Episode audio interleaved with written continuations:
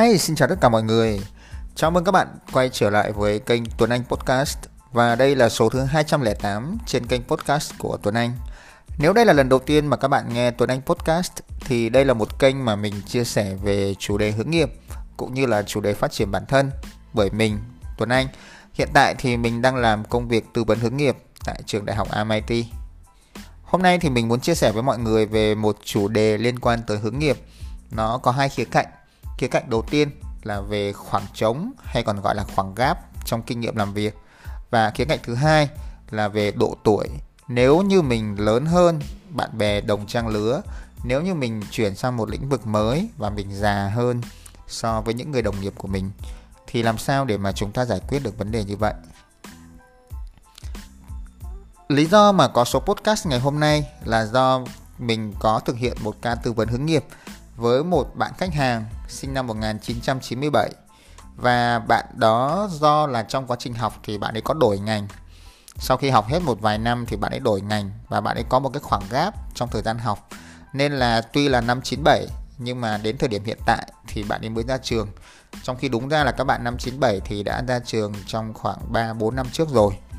Và hiện tại thì bạn đang tìm việc trong mạng kế toán tài chính và bạn chia sẻ với mình rằng là bạn có hai cái nỗi sợ rất là lớn.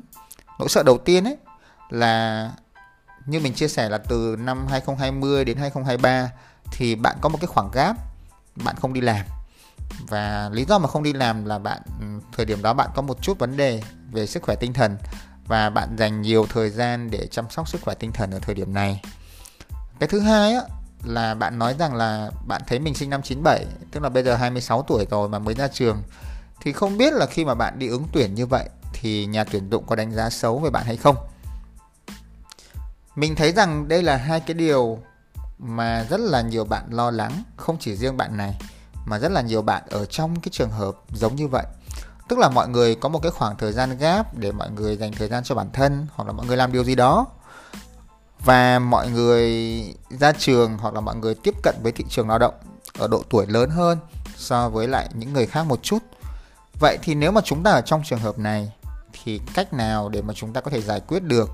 Cách nào để cho chúng ta có thể giảm bớt những cái nỗi sợ của mình? Thì ở đây mình chia sẻ cho mọi người một số những cái quan điểm và giải pháp hướng nghiệp cho hai cái vấn đề trên như sau. Đầu tiên á là việc chúng ta gáp hay là có một cái khoảng trống kinh nghiệm có thể đến từ nhiều lý do. Có thể là các bạn gáp để các bạn đi uh, chơi đi du lịch hoặc là các bạn có một chút vấn đề trong sức khỏe tinh thần. Hoặc là đây có một số bạn nữ, các bạn có thể nghỉ sinh, nghỉ thai sản, rất nhiều lý do. Và mỗi người một lý do khác nhau. Thì thật ra là cái việc bây giờ, ở thời điểm hiện tại, cái việc một bạn trẻ có một cái khoảng gap khoảng vài phút, khoảng vài năm, vài tháng, nó là chuyện hoàn toàn bình thường. Nó không giống như là các bạn ở thế hệ trước thế hệ ba mẹ mình hay những người lớn hơn thì cái việc gáp nó là việc hơi lạ, nhưng mà bây giờ thì cái việc gáp là chuyện hoàn toàn bình thường. Nên nếu các bạn có một khoảng gáp một hai năm, không sao cả. Và nếu mà các bạn có khoảng gáp như vậy, thì đấy cũng là cái việc của quá khứ rồi. Khi mà mình đã có khoảng gap thì chắc chắn là mình không làm gì để mình thay đổi cái chuyện quá khứ được. Mình phải tập trung vào cái vấn đề hiện tại của mình. Thay vì là các bạn nhìn cái khoảng trống kinh nghiệm đó như là một điều xấu có thể ảnh hưởng đến quá trình tìm việc, có thể tạo cái góc nhìn xấu cho nhà tuyển dụng, thì chúng ta hãy tập nhìn nó ở một lăng kính tích cực hơn. Trong cái khoảng thời gian gap này thì mình đã có những trải nghiệm gì? Cái trải nghiệm đó đã thay đổi mình như thế nào? Và có thể giúp ích được gì cho mình ở trong công việc? Trải nghiệm ở đây hoàn toàn có thể là một trải nghiệm tích cực hoặc là một cái trải nghiệm tiêu cực nếu mà các bạn học được một cái bài học ở trong đó quay trở lại với câu chuyện của cái bạn 97 này thì bạn ấy chia sẻ với mình rằng là bạn dành ra 1 đến 2 năm để điều trị tâm lý và bạn đã phục hồi vượt qua cái cơn trầm cảm của bạn ấy trong 1 đến 2 năm đó. Thì mình cho rằng đây là một điều tích cực. Nó là một cái trải nghiệm mà bạn có thể thể hiện ra cho nhà tuyển dụng, cho những người tuyển bạn trong tương lai rằng là bạn đã chiến đấu với sức khỏe tinh thần của mình. Bạn đã có những cái phương pháp, bạn đã có những cái chiến lược để chăm sóc sức khỏe tinh thần của mình tốt hơn. Từ đó, khi mà bạn đi tìm việc, chắc chắn là bạn sẽ dễ dàng hơn để đương đầu với những cái thử thách, những cái stress và biết cách giải quyết những cái vấn đề về sức khỏe tinh thần nếu mà gặp phải ở trong công việc. Thì đó là một điều mà mình hoàn toàn mình có thể chia sẻ với nhà tuyển dụng được. Mình nhìn cái góc nhìn tích cực từ cái câu chuyện tiêu cực của mình. Đấy là chuyện đầu tiên việc thứ hai nói một chút về độ tuổi.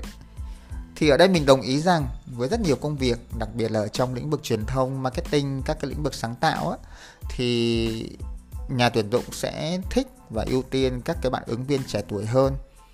Và có rất nhiều lý do có thể tóm gọn như sau. Lý do đầu tiên là các bạn trẻ thì còn ít ràng buộc có thể là chưa có gia đình còn nhiều sức khỏe.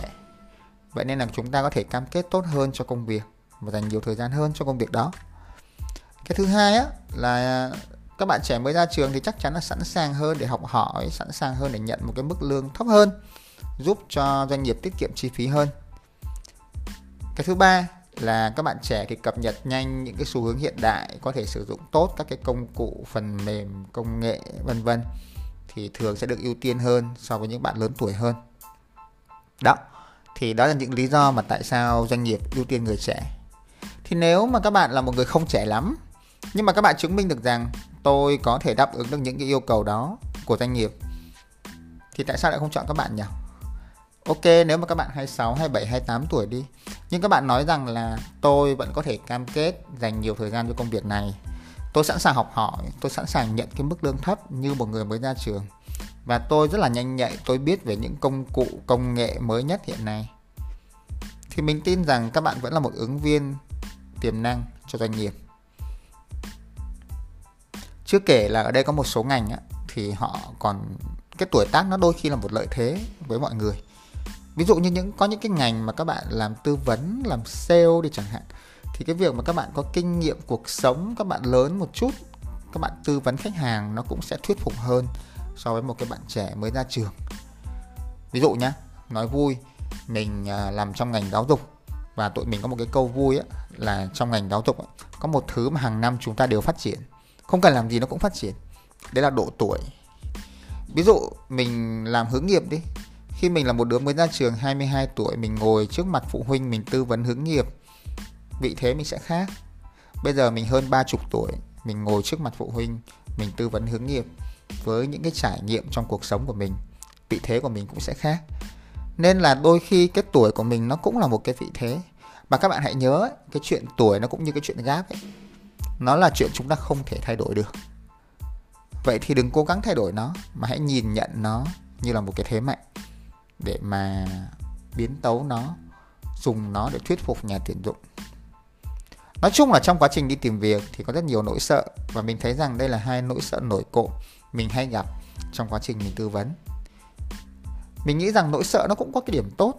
Sợ nó giúp cho chúng ta cẩn trọng hơn trong quá trình ra quyết định nhưng mà đừng để những nỗi sợ nó kiềm chân mình đừng để nỗi sợ nó ngăn cản các bạn lên kế hoạch hành động Cảm ơn các bạn đã đón nghe Tuấn Anh Podcast và hẹn gặp lại các bạn vào số tiếp theo nha.